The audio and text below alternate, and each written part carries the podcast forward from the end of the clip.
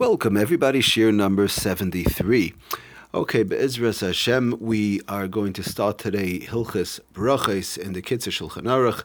Um, and we'll try and spread out a little bit here and there um, if we have to add a little bit, like we've been going through a little bit in the Hilchas Chanukah from the Mishnah Berurah, other sources, and so on so that we could taka get a, a, good handle on all the halachas that we learn, especially when it comes to hilchas brachas. There's so many variables, so many ins and outs, and so many various different type of brachas. How to say, when to say, what to say, and it's something that somebody you know is doing all day long. A person, a frum Jew, not a frum Jew, any Jew has to do all day long. In fact, Allah is one is supposed to make hundred brachas a day. So if we're making already hundred brachas a day, don't we want to do it the right way?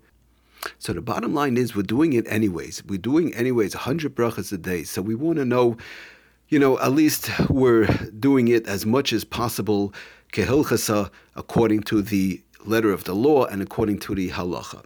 Okay, so we begin. We're beginning in the Kitzur Shulchan Aruch Simin Nun and the heading of the simon is Klolim bebracha rishayna miberchas hananen.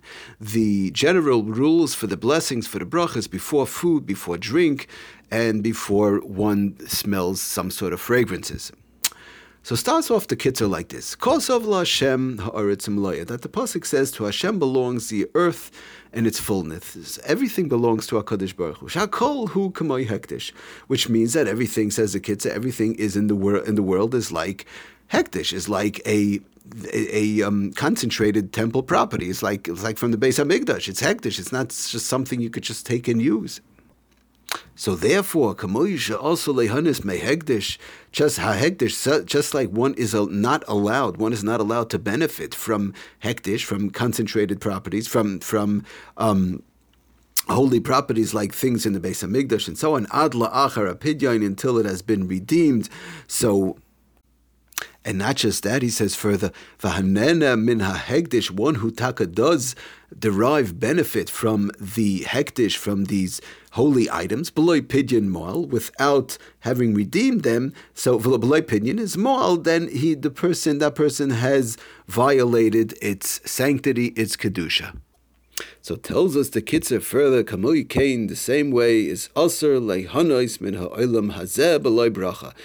The same way one is also, one is not allowed to derive benefit from this world without reciting a bracha, a bracha, and thanking Hashem in a beautiful blessing. And not just that, we have to know that v'habracha says the kitzur Abracha who apidyon the bracha, this blessing, is actually the redemption which permits the food to be eaten. Just like we said, one could not, by somebody is moil behegdish, one is actually violating the um, sanctity by using it without making it first, without re- first redeeming it. So the same way, when one makes a bracha, they're actually redeeming the food. They're putting, they're, they're doing an act of redemption on the food that one is allowed to now go ahead and eat it.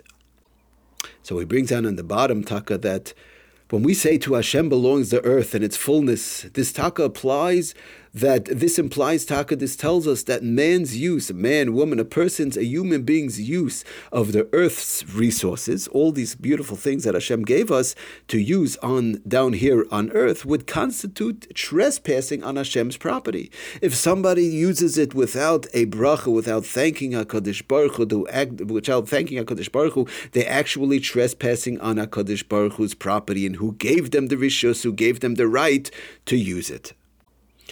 Okay, so we'll stop here for now. But Baruch Hashem, we got a um, we started we got a uh, beginning on Hilchas Brachas, and we hope to go through all the Bezras Hashem with the help of Hakadosh Baruch Hu, all the various ins and outs of all the different type of brachas, um, including Berachas Hamazon, benching, washing. Um, we'll try and go through how it's done, Ma'imachronim, everything that applies to brachas and thanking Hakadosh Baruch Hu. Thank you for listening. Kol Tov.